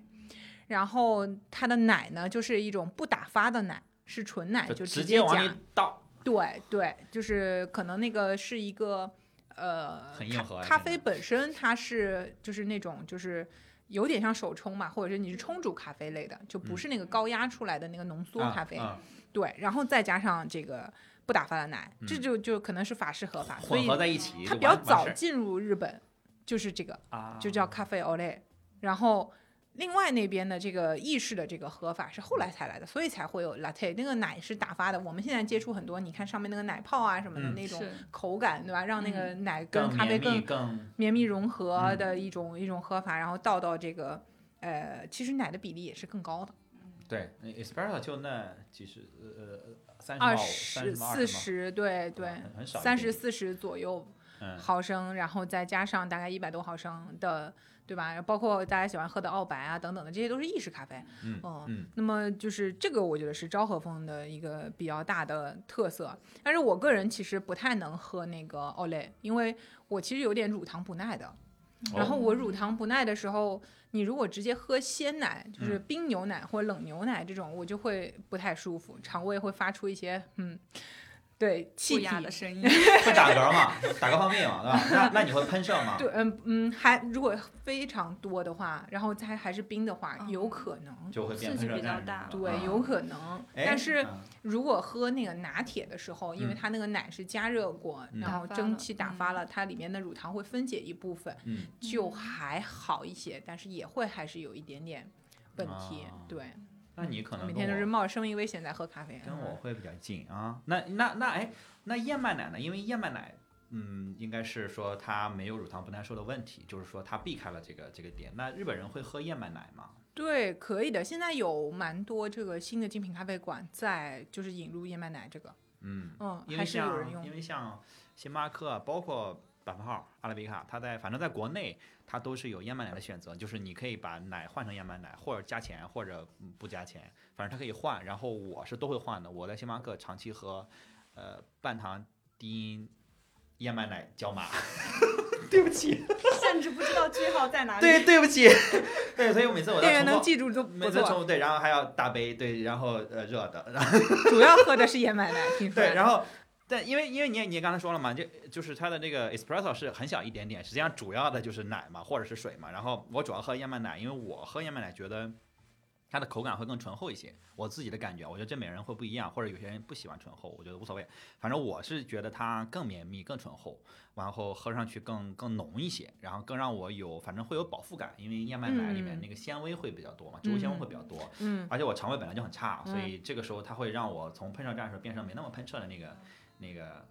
敏感度会降下哎哎哎来一哎些，对对对对对，然后而且乳相糖当于不吃了耐，饭。对对对对，乳糖不耐也会没有问题，然后它嗯饱腹感就会让你不太想吃别的了嘛。嗯，就这个饱腹感的好处，并不是让你觉得撑得慌，而是说你喝完之后你觉得我不用再吃别的了。哦，那对我可以考虑把我早上那杯咖啡的奶也换一换。对，所以这个时候你在吃碳水的时候，你就会觉得我可能没有需要碳水，因为我有点饱了嘛。就这个这个感觉，这是我选择燕麦奶，啊就是我我会在下午三四点喝这么一杯，就是那我一下可以撑到八九点，我吃晚饭比较晚。对，这是一个原因，而且还有一个家里人他喝这个燕麦奶是因为喝牛奶会长痘，嗯，就是有些人可能体质的问题喝牛奶会长痘，然后我有反正听过有反正听过我们家也就换成都换成 Oatly 的咖啡大师的那个燕麦奶去兑着喝嘛，反正也不打发，在家里就手冲，然后就兑着喝。嗯会更嗯浓一些。嗯会现嗯在是这样的一个选择。嗯，对，最早没有燕麦奶的时候，我可能星巴克有时候偶尔心情那个啥的时候会换成豆奶，豆奶嗯对，这 样豆奶啊，我对喝过一 次，我感一度觉常喝那 个，啊真的 是吗？是的，我觉得酸啊。对，但是我就觉得那个不是很是吗好喝，就是嗯对每次我都是哎呀，实在今天可能咖啡喝多了，就是奶喝嗯多了的时候啊嗯，那换一个那样子的， 就是哦燕麦奶，我觉得确实在口感上面来说，嗯，兑到咖啡里面之后，要比豆奶更和谐一些。尤其是它也会有一些那种烘焙感或嗯者什么的那个东西可以加在里面嘛，所以嗯，日本那边也是有很多嗯会会有这个选项了。反正现国在内你看所有的咖啡馆，大众、小众的、商业的、精品的，它一般都会有个 outlet 在那儿放着，可以让你选嘛。对，这是嗯奥特利做的非常成功的一件事情，嗯就是他把燕麦奶拿进来做的时候说，怎么进入大家的这个视野呢？嗯他选择了跟咖啡一起，我觉得嗯非常聪明。而且很和谐，而且很和谐而。且就是它和咖啡放在一起真的很蛮好喝对，的。因为我们家会买那个大桶的，就是一一升还是一点五升大桶的那个。然后有时候你开了之后，它就放不了那么久嘛。然后只有我老婆喝咖啡，然后我她倒完之后，然后我就对着我就自己就是干喝了。可以，我觉得可以把那个我早上喝吃 cereal 时候的那个主料改成燕麦，这样我就不会乳糖不耐了，嗯，而且它会减少你碳水的摄入，因为会饱一些嘛。嗯我可以少吃一点。对对对。刚才 Jamie 老师说到这个，他去那咖啡馆的时候，我想到一个，因为我们之前聊的时候，我我我说我在东京老住赤坂嘛，然后赤坂那边就是有一个我经常去，但是当然我不喝，但是我一定会去逛，我也在他们买了很多周边，一个咖啡馆叫豆虎，那家太很苦，哦，你喝过是吗？ 哦，对你肯定喝过。然后呢，这个这个，反正那一家呃是深烘的嘛，就在店里烘，它对它有一个机器在那儿它 好摇。大一个鸡。对，但是呢，它不是那种直男像，就它还是相对温柔一点。而且他们家还有冰淇淋卖，然后也是小杯，但是他们有自己的一就是一整套的视觉的体系。就是它很小一个店，然后呢，但它门前一直停着一辆小三轮车，上面就写了“豆虎”，就是就中文的“豆虎”，然后你能看明白。然后它有一个吉吉祥物的那样的一个装饰放在那儿，然后那小三轮车是很很有特色，是一个绿色的小三轮车，然后它里面也会卖那个三轮车的周边，就他们自己看上去拿手自己拧巴的似的。然后呢，就是每次每次过去你就能看到那个店，然后它味道特别香，你甭管它喝下去是是不是苦吧，反正那个咖啡的味道对嗯，真的会是的很远很远。一条街都是呃，。对，特别香。然后你就会想说，我就过去看看。然后很多人，我看很多人就就去买嘛，里面只有一张桌子，能坐一个半人吧，我觉得就坐不去两个人，很狭长的一个一个区域。就是那个店，我觉得让那条街变得很有温度，就很温暖。然后而且很明显，他那个豆子不只是自己用，因为他我看他经常一桶一桶或者一麻袋一麻袋的往车上运，然后就送走了。可能他也会供应别的附近的店，不管什么店的咖啡豆的那个那个那个，它相当于是它既 to B 也 to C 那种感觉。那那个店给我的印象特别特别深，就是每次我们坐在那儿，那家店就每天至少要去买买一次咖啡。对，然后还有一个是我特别喜欢，然后我几乎没有分享过，它它是我去呃涩谷那边去逛 Monaco 的时候，Monaco 的店员推荐给我的一个一个咖啡店，叫 Little Nap Coffee Stand。这个这个名字我其实一直在想要不要分享出来，因为我特别喜欢这家店，然后也特别有缘分。反它正大在家现在去不了，你说好了，哎到时候对要去的时候 就忘了。我刚才还搜了一下，它还开着，然后在代代木公园旁边，就在那个公园的这旁边，反正离正门也很近。然后呢，就像它的名字一样，它就是一个 coffee stand，它没有，它几乎没有座位。然后就是它在门口呢，窗台上你可以坐坐，然后可以在那儿抽烟，它就是一个窗户，然后里面特别小一个店。然后呢，呃，咖啡据说很好喝，当然我不知道，我看它评分也很高，我老婆给的评价也特别特别高。每次去那儿去涩谷，我一定要溜过去去去去去喝那个咖啡。他给人就是门前一直有这种遛娃的呀，然后就是聊天儿的啊，然后很明显就是附近住的各种年龄层的人，他都在那儿，然后会是一个小的那种聚居地似的。然后店主很明显也是那种黑胶爱好者或者什么的音乐爱好者，它里面有很多各种各样的装备，它甚至里面还有卖的马克笔，还有乱七八糟的雨伞，就是杯子，就是乱七八糟，你也不知道为什么把这些东西放在一起卖，但是。给人一个，它让这个街区变得很有趣，因为旁边还有一个那种儿童游乐场，是一看就不是那种正经的儿童游乐场，而是附近的大人们可能一起加工的，然后都是用那种废旧的、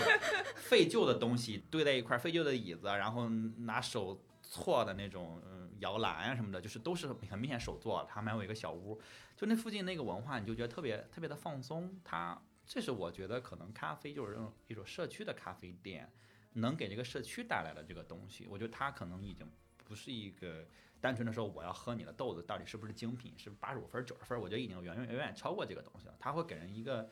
这个氛围，这个氛围是，而且而且我我觉得这个氛围不虚，不像是我们去自己说去打个卡或者拍照。我在那儿没有看到过有人说举着咖啡拍一下照片，没有。它那个地方你你怎么拍应该也拍不出好看的感觉来，但是那个氛围的感觉让人觉得特别舒服。就去到你闻到咖啡的味道，然后你就想，哎，我如果喝，那我就可能就带一杯走，然后我在那儿站一会儿，聊一聊，或者说看一看你你有什么东西啊，或者说跟朋友聊嗯两句，这感觉是咖啡可能很容易带给人人的不一样的东西。对，对，它就是真的是你生活的一部分，就是嗯这种感觉。我觉得现在国内很多的咖啡馆也往这个方向去了，尤嗯其是你看，对吧？这个人均咖啡店拥有量最高的是上海，上海，但它 必解然放就六个小时也要去买咖啡的上海， 呃，哭着喊着去喝咖啡的上海， 呃，没有黑的意思啊，就是说，相当于他这个文化已经对人的，就是或者是对需求已经进入到人的刚性的需求里面去了。对对对啊，然后我觉得它还有一个点，就是对开咖啡馆的人来说，有很多人觉得，就跟曾经曾经有很多小孩儿想要开杂杂货店，就是 嗯零食铺的那个向往有点像。 是，还有就是女孩儿可能很多都向往过开花店啊、啊哈开面包店啊，嗯那咖啡馆也是其中之一。嗯，就是这个对于美好生活的一种标签化的这个象征，嗯就是这个象征物。然后我有一家，我拥有一家咖啡馆，因为这个我印象比较深刻，就是以前球友我们在那个上海的那个办公室，不是嗯在淮海路上嘛，是然后一个老老房子里边儿，底楼就是一个叫 On Air Coffee，我特别对喜欢 Coffee，哎，还还嗯是 Coffee on Air，就是、呃就是那个咖啡馆。然后呢，就是楼上的这些所有的租户都一直就很想跟别人说，啊，我们能入股吗？嗯就是大家都都想要成为一个咖啡馆 owner 这个这个这个 title，嗯就是想要给自己有这么一个身份。是对，所以我觉得这个也是很有意思的一个一个现象吧。是就的是所以上海才会有那么多店。就是有朋友跟我说。呃，朋友的朋友已经开了五家了，然后其就是四家都倒了， 我正想说啊， 干这个的话没什么挣钱了。对嗯，然后就是，但是还是想要再开下一家这样嗯对，这个是 我觉得挺有意思的。所以刚刚你说的那个街区啊，钱德勒说的那个街区的那个感觉，就让我想到我京都家门口有一家叫 Goodman Coffee，嗯就他们家也是的，那个老板还会说中文，嗯嗯，他们夫妻老婆店，嗯然后呢，呃。店门口就是他自己喜欢骑行，所以他那嗯边就是给骑行的，你知道那些公路自行车是没有脚撑的嘛？是是是，对对，就会有那个驾车的那个架子，嗯然后有一些杂志啊什么的，就是嗯那种爱好者，啊然后周围都是邻居来买，嗯然后给邻居的特色就是因为你有常常来的客人就会有积分，然后、哎积到了就可以免费怎么啊送样？一杯啊之类哎，的对是吧你在他那买豆子，他就免费给你喝，嗯然后店里面最巨大的这个。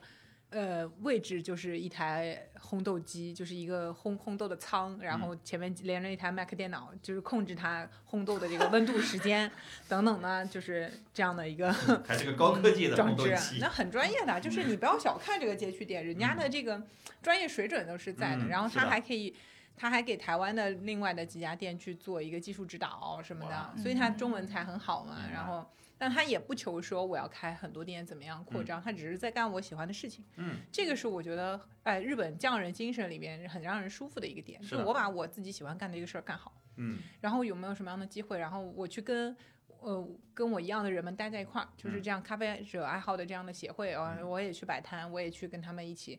那个有一些出店啊什么的嗯这种嗯活动去参不加是就可以了。很纯粹的，就是说我就为了钱，我要开一百家连锁，他不是奔这个去嗯，的。不是，包括我们今天聊的阿拉比卡，其实他也没有奔着真正要要我为了挣钱要要干什么，他嗯是有在。我在一定的底线之上的，就是当嗯生意当然要挣钱，对我才能做得更大。这是我把这个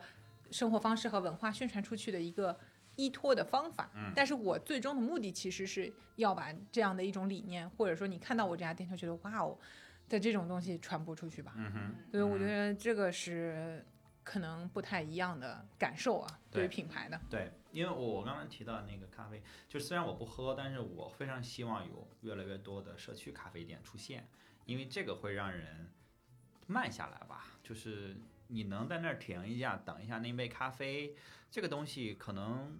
跟咖啡最早出现的时候是是一种刺激性的饮品，是一种饮料，是一种打鸡血的东西，它可能就，呃，不是那么相关，直接的相关，但是我觉得它能让你思思考一下生活吧，就是说享受一下，哪怕就几分钟，这感觉是不太不太一样的。而而这个时候，我觉得它给人带来可能更多的希望。啊、这个是我觉得往往使劲往上拔啊，但是反正我在在在东京常喜欢去的几个街区，它都会有，哪怕我不喝，它也会有这样的存在啊。这个是我觉得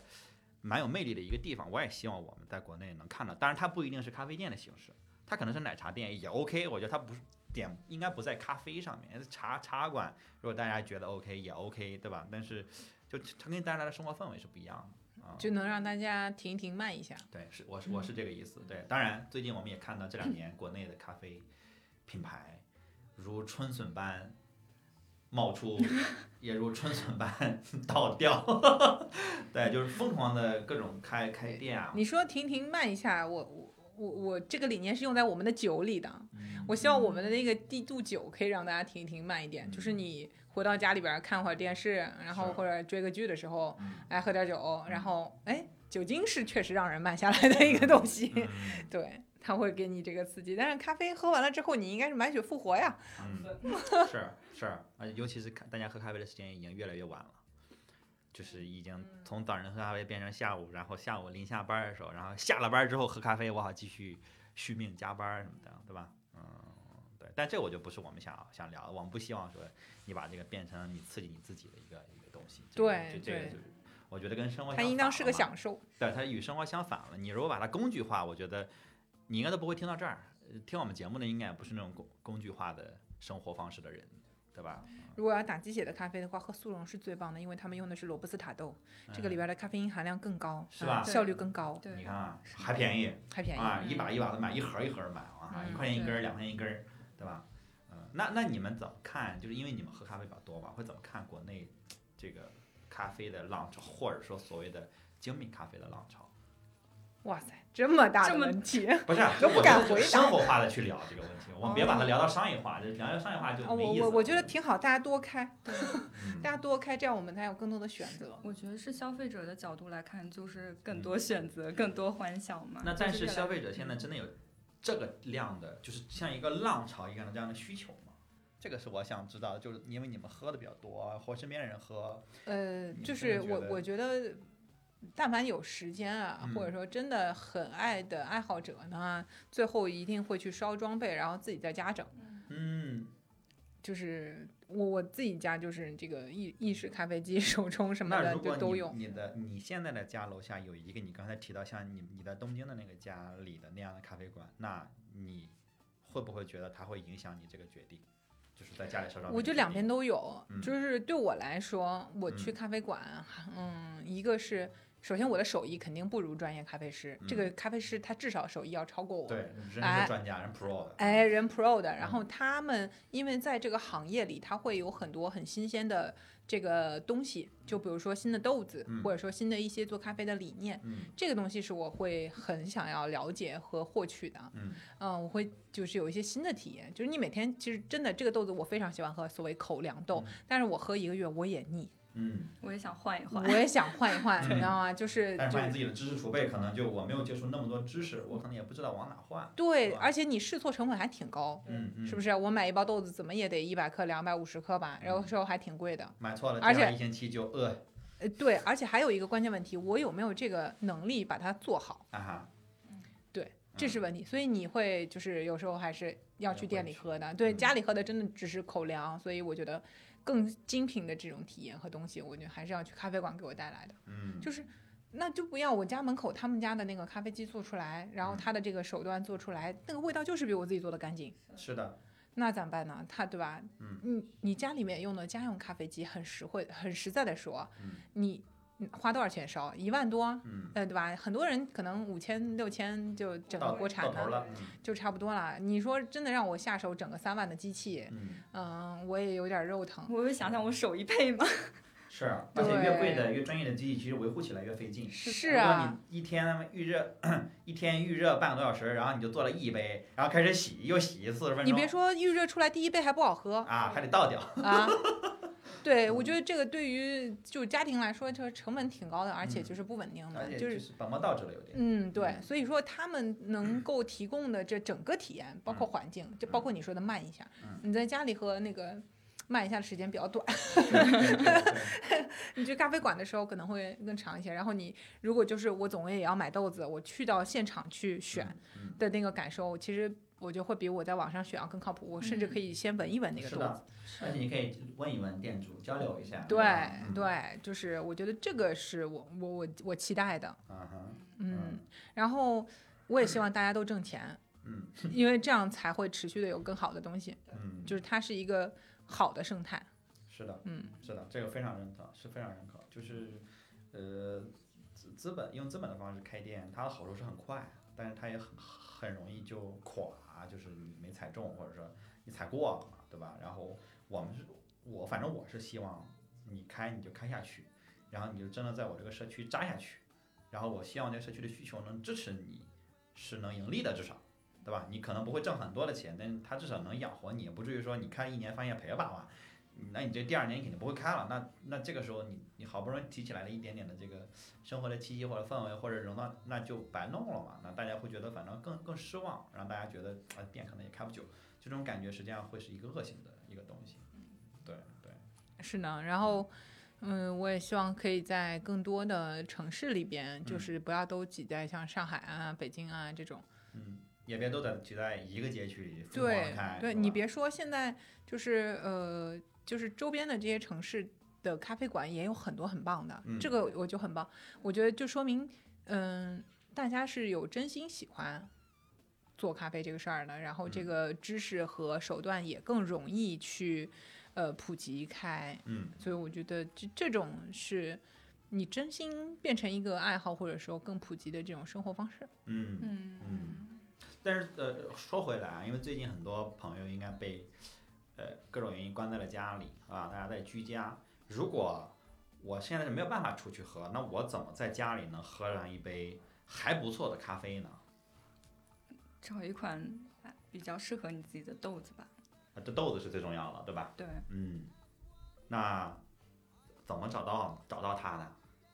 不是植入啊，虽然我这个我们感觉现在开始要植入了，但是不是植入啊？那我我怎么去能找到一个可能比较适合我的豆子呢？嗯，我觉得这个可能还是有一点点，就是前面的条先决条件，就嗯是你可能之前已经尝过了，有一些风味是你会有偏好的，但比如说你就是特别喜欢花香、嗯水果，或者你喜欢酸的，比较偏酸一点的味道，嗯你对自己的一个就是偏好是有一个认知的，然后你再去选择豆子。嗯然后，嗯，我的建议是选择比较。本本地的豆子，因为新鲜度也是一个很重要的考量因素。你不可嗯能说我买一个口粮豆五百克，嗯然后等它寄到的时候已经过了一个月了，嗯。这个就很夸张了，就没有必要，没有必要为了嗯牌子呀，或者说可能听别人介绍新鲜说度哈对比对，其实新那个鲜度更还是重要蛮重要的，嗯，对要不然你再喝过期的豆子，实际上啥风味也没没得聊了嘛。对吧嗯，是，如果你让我回答这种问题的话，我一般会先问你预算多少。嗯， 啊上不封顶你 你对上不封顶，手艺是有封顶的，啊！那对不你对？什么本事？ 对，什么本事？嗯然后最基础的，可能你胶囊啊，我家有是啊，是不是？你看这个，就是一定程度上来说，还是挺稳定的。特别稳定。尤其尤其现在就是有很多就可以定制胶囊了，哎，它很多不同哦的还能风味儿这的样咖啡豆，对，就可以给你出胶囊。然后还有一个也是偷懒的办法，就是挂耳包啊，啊，哎，通常但挂耳包一定要买新鲜的，是这玩意儿磨成粉以后它就藏不了多特久别，比容你豆子易还特别容易对不行，嗯就是一定要买新鲜的，然后一次别买太多啊，嗯等你能喝掉的这个量别囤，哦呃，别囤，别嗯，囤，囤到后来这个东西的味 道就只不有是蒿不味是儿，那个味道了啊， 就只有苦味儿，对，就是反没有正风味味儿是会反正就没有风味儿嗯损了，失掉对吧很多的，对明白，对。然后这两个我觉得是懒人或者是说手残人士必备，嗯，嗯就是你可以用它们。对然后再上去一点呢，嗯就说到真的要买豆子的这个事儿了，哎，嗯确实我有帮日本的朋友选购过。这个德龙的，哎，又要植入了吗？不是嗯德龙的那种，就是半自动的那我也买个了那个意式，嗯对不对？那个对于你装填粉啊什么的，这要求都不高，对，嗯然后出来的这个品质呢也还行。算稳定吧，算对稳定是吧？对对对，嗯我觉得这个也是，就是入门者，或者是说你一直这个不能算入门者啊，就是说你觉得自己就是我喝这样的咖啡作为口粮我是 OK 的、嗯嗯嗯，的情况下，我就可以入。这因因为一台机器也不便宜，是是是。是，就是这个半自动的其实挺贵的。嗯我们跳过了冻干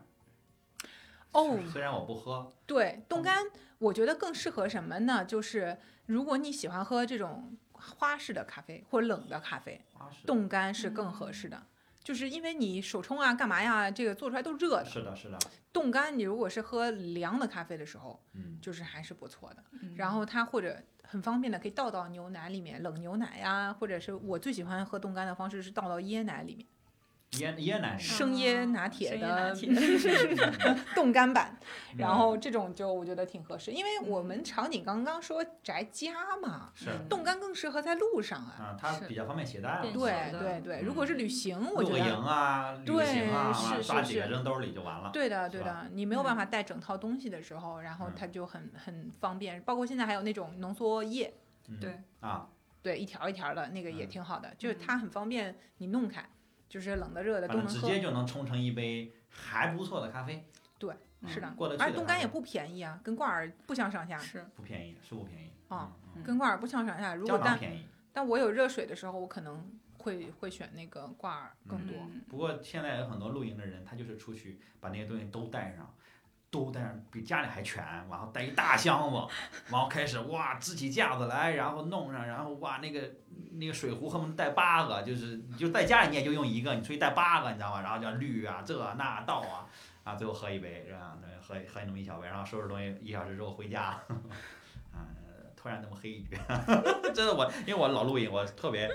呃，特别烦嗯这我这个我这一个般情就况啊是喝个凉的，我就弄一个那个保温壶里边儿对啊，装好了过去，拿小杯一对倒啊，太阳一晒，就是就旁边还半个小时在整呢，我已经喝上了。形式大于内容，你知道吗？就是你出去露营，你是为了跟自然在一起的，不是跟你的咖啡器具在一起。就我，最后是干活儿去了，对可能那录视频的吧。哎，真的是哎，就喝一杯咖啡两分钟，收拾前前面收拾一小时，后面收拾一小时，我真是我真是看着特别烦。我不说这个，不说这个，不啊是露营，的但这个话矫情的行为我曾经在京 都干过，就是，但是我我没有烧水这个过程，我就拿一保温壶装了一个热水过去。啊哎，日那本不行的保了温壶可以，对，嗯那不行，那烧水还得一套水壶，然后煮水的，然后还得有这个带水的这个水水桶啊，嗯水桶得倒到水杯里，水杯得倒到壶里，然后开始点，点完之后呢，还不能直接往里倒，还得倒到一个专门的那叫什么尖嘴儿那个。尖嘴猴扇，尖嘴那个叫什么？就是手冲壶，对，哎，水壶倒手冲壶，手冲壶再倒倒，那温度不就没？ 不说了，提到这儿哎我没有就还有温度计的呀。啊，太提到这儿，就这你这滤半天，你这温度已经低于九十了，我这上来就来劲啊。OK，啊，OK，好啊，就今天一直在岔开话题，因为其实虽然我不懂咖啡，但是我这小白问题特别多。有没有就？说到在家喝咖啡的方法。对对对，说到在家喝咖啡的，然后然后还有一个选择豆子的方法呢，就是问你很熟的朋友 啊有没有推荐 就行了。问是问 Jamie 老师，你推问荐啥？问 Jamie 老师，对，然后如果你有推荐的，你可以写在评论里，好吧？这个当然我们现在不想结尾哈，我就是就提那么一嘴，对。然后呢，包括如果你哎乳糖不耐受啊，或者种种的起痘啊，你也可以在家用燕麦奶，用 Oatly 的燕麦奶。哎，来冲这咖啡，对吧？你看我这嗨， 真是想到植入就有就来，把刚才德龙给我删掉啊，换成 Oatly 啊， 花花钱了人家，对，花钱了啊。那我们最后收尾啊，我觉得两位我就不推荐了，因为我实在没有话语权，我这喷射战士就不说了。你们可以给大家推荐一个咖啡或者咖啡豆或者咖啡馆儿，有没有什么推荐的？这个全球都好，我觉得都无所谓啊，就是呃我主观的就好，不需要取悦任何人，但是就是大概去说一说他们的点是什么。嗯，如果说咖啡馆的话，嗯就是京都啊，有嗯一个可能大家不太知道的一个一个小店，嗯但是我自己觉得很好，它嗯然后藏的也很深，叫嗯 Elephant Coffee，、哎，有可能有对听过的，嗯他们家就是豆子真的很讲究，然后也不贵。冲的很好喝，嗯是老板都每杯自己好好冲是的，手冲手冲为嗯主。 ，OK，然后就老板啊，好像他们家只有手冲，老板亲自冲，老板亲自冲，老板讲究到什么程度呢？就是他最后嫌弃所有的杯子的压口都不好，他自己去订了一批，就是他觉得压口的哦刚刚好的这么一个压口是什么意思啊？压口，就是压力的压口，就是哦口腔的口，不是口腔日的语口是，吧？压口就是啊。压口感特别好，就是它的那啊个杯沿的跟嘴厚唇重，的接跟触嘴唇的接触，很适合喝咖啡。对，就倒入的那个口感和嚼日劲本人嗯啊，非常棒， 对。匠心，我就匠说心到这儿，你就想想这家店值不值得去一趟。是的，是的。啊对我最后后啥没买，买了他们家的杯杯子。子啊，因为这个杯子压口感好。 对，确哇实就是我其他的这很种特别的店啊，你能买到的杯子里边儿，就是我觉得 Kinto 的那个杯子嗯就是挺好了，嗯。但是他做的这款比 Kinto 的更舒服。哦，Kinto 我听过，他们做好多咖啡器具，K I N T O，是的露营很多人用嗯 Kinto 的嗯东西，嗯 Kinto 的那个小的有腰身的那个小杯子啊，它的压厚的那个压口已经做得很他好们了。做嗯很多黄铜的东西，黄铜的器具啊，嗯对是他们对家对特，色是吧都有，然后保温杯什么的，携带咖啡明用白的那种有带盖儿的那个携带杯，这种嗯都有的。嗯对，然后但是对 Elephant Coffee 赢了，嗯啊，压口感好，然后口感真好。压口啊，压口，嗯，它在京都，然后大家可以如果去京都的时候可以 搜一下。好好好，下周过去，嗯嗯，聊一聊。Jamie 老师嗯那我先说说两家不能去，暂时能暂时去不了的，啊，好，暂时去不了啊不的。能有一说家就是呃，唯一让我排队的一家，而且还排了挺长时间，但是心甘情愿的是在东京的那个 Coffee Mame 呃 Mameya 是这么读吗？嗯，马梅亚，对对嗯它叫它其实叫豆屋豆屋豆家豆屋，嗯，对，然后它像一个药房一样，就是进去之后，它那面墙它本身空间很小，但是你进去之后就会正对那面墙，那面墙上都是小盒子，真的像药房的抽屉一样的。嗯然后所有的那个咖啡师就是大概一个柜台站两个了吧。站两个，然后就会问你喜欢什么口味的，嗯，然后你今天想喝怎么冲的？你是想喝冰的啊、热的啊？然跟后问诊似的，对，然后对 对，老很像中医问 诊，咖啡老很中像医，问诊。嗯，然后，然后我是喝了那个之后，我一第第一次觉得就是说，咖啡的风味能就是他自己的描述和那个咖啡的风风味是非常吻合的，是让我很震惊的。然后我嗯第二天又去喝了一轮，嗯嗯，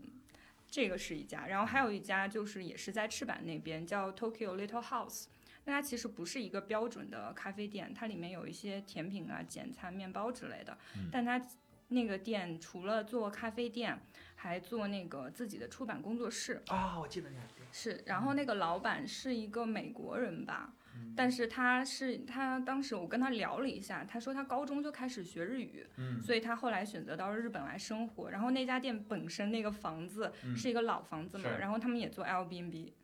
就是一个非常综合的店。它墙上有很多介绍日本历史的一些，对，呃，但是它介绍的东西我们就不说了，对嗯，是敏感的话题，就是对，反正就是我记得那家店，对 我记得那家对店，是的，是的，嗯，嗯。很有很有特色，很不一样。你过去之后，你就会觉得，哦，那是个什么店？嗯而且那个老板也很，就是很了解当地，因为我当时看到他墙上有一个就是东京的老的那种地铁地图，一个嗯图册嗯，然后我就问他这本书卖吗嗯？然后他就说不卖的，但是我可以告诉你哪里能淘到这种二手书，嗯，嗯，就是非常了解。是个外国，是个美国人，嗯对嗯对对嗯，我印印象比较深。美国日本通，美国日本通，然后它是一个那种也是落地玻落地窗嘛，落地玻璃，所以一下能看到里面，然后你一看就觉得，呃，跟个小展览馆似的，就是小嗯美术馆那种感觉，嗯。特别喜哎欢，刚 Jamie 老师说到那个，就是他去马梅亚，就是豆屋的时候，嗯尝到了各种各样风味儿的这个咖啡，而且嗯他们对于风味的这个描述，让你很直给。就是我看完这个东西之后就知道它是什么味道，因为嗯最近也很多吐槽，就是国是内的这个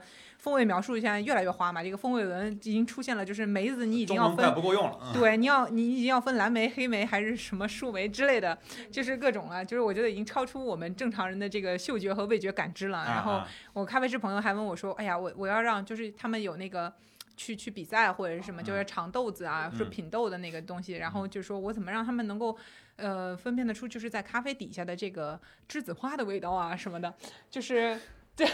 对，他说我很难描述啊，因为很很多人可能就是生的这个栀子花都未必对它的香气非常的了解，圈儿啊，对，然后就是已经走到了这个这个这个方向上了。但是嗯就是其实有一些现在的很多豆子啊，我觉得那个描述还是挺准的。我不知道是不是因为我看了那个描述之后被洗脑了，然后啊，你跟我说有杏子味儿，我一喝，嗯，确实有一点儿。嗯 然后然后什么在呃那个奶油草莓啊这种嗯感觉话，好像是真的有。但我觉得以前我最早喝的时候，这种风味儿其实没有那么容易。那么明确，或者说没有那么多的方向，嗯，是现在就是做豆子或者说他们发酵的这个技术不一样了吗？嗯，是，其实呃，我们说到这种有点像增味的咖啡豆嘛，嗯它主要我们首先还是要去区分，它是在处理的过程当中去增味的，处理过程当中增味其实就是发酵方式的问题。嗯还有另外一种，那可能比较廉价的就是后期增加添嗯加剂这种，这种我们就不去讨论了。一个是它成本也比较低，而且就是。呃，有一个很简单的判断标准，就是说这个豆子你买回来之后，如果它放了很长时间，它还是这个味道，嗯而且就是它描述，如果比如说奶油草莓，它比真实的奶油草莓美味道还要浓。那那它就有肯问题定对，啊因为它在发酵处理的过程中这样做的话，它的味道是会有损失的。你可能只是闻到嗯说它比较像这个嗯味道，不会说完全复刻，也更不可能超过这个味道。嗯，它应该更淡才那对。我这么对理解啊，就是说，如果我打开这包东西就闻着很明确这个味儿，或者还有一浓种烈是我要把它磨碎了以后，它这个味道才开始喷薄出来，是就会会有这样的区别吗？是嗯不是我还洗说一它洗嗯我其实晾是干了有还有那个味 儿，就是真的，但没有是就是豆子也毁了。因为因为我们自己买咖啡豆到家里可能喝个一个月也差不多了嘛，一嗯包。然后嗯就那比你较就一下放一个月，嗯因为其实我们自己放在家里面，你会感觉到它有一个就是呼吸阀嘛，嗯，其实味道是会有损失的。那你可能刚刚回来养了一两个星期，你会觉得那个味道是最好闻的、最浓郁的。嗯。然后那可能过了一段时间之后，这个味道就慢慢的淡了，或者说它里面的涩味啊、苦味会比较突出一点。嗯，对，嗯嗯，明白了，自然的东西是会有一个变化的，对然后添加的东西它的变化稳定性就更高了。对。嗯对，而且它会更刺刺，就是反正留香应该会更长，或者更有刺激性吧。啊，我在北京喝到的比较好喝的，嗯然后一家是 Barry Beans，然后他们家有一个叫酒香豆，就叫这个名字嗯。然后呃，他们家有一款酒香拿铁，嗯你喝那个是很明确能喝到那个酒桶发酵的味道，是嗯。然后这个是一个，然后还有一个是最近东斯新开的一家叫呃岑奇，是三点水加一个今天的今的那个岑，奇怪的奇。嗯嗯这还真没听过。那家也 r i 很有喝过，嗯，对，那家也很有趣。首先，它那个店面的设计，它算是就是中间是那种就是工作台啊和那个呃柜台，嗯然后但是它四周是围了一圈座位的，就是等于说它中间是没有可以方便他做一些咖啡工作室啊或者是培倒训的，台，嗯对就很有意思。然后那个环境是比较放松的，而且它也有几款呃豆子是比较好喝。当然，它豆子的选择也不多，好像我去的时候应该是试营业的阶段吧，应该就只有两款，但是也是好喝的。嗯嗯，嗯，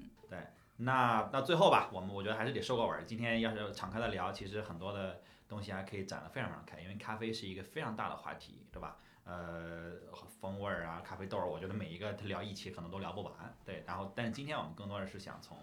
这个从阿拉贝卡，就是百分号阿拉贝卡这个品牌介入，去跟大家去探讨一下这个精品咖啡和所谓的日本咖啡文化这些对我们的生活可能有一些什么样的启发，或者能给大家一些什么思考，我觉得这个就已经非常好了。然后，如果大家还想去看更多可能更专业或者说更实操性的东西，其实蓝莓评测最近也在准备一些咖啡相关的文章，大家可以期待。到时候我可能也会更新到这个 show notes 里。如果没有呢，就自己去关注蓝莓评测的公众号啊，早晚有一天会推的，应该就是这两三个星期吧。对，那呃，最后我们还有到我这边是对对对对，詹米老师正在负责。嗯，然后呢，最后我觉得我想也想让大家，因为我我我相信听这个播客的听众，因为很多应该都是咖啡爱好者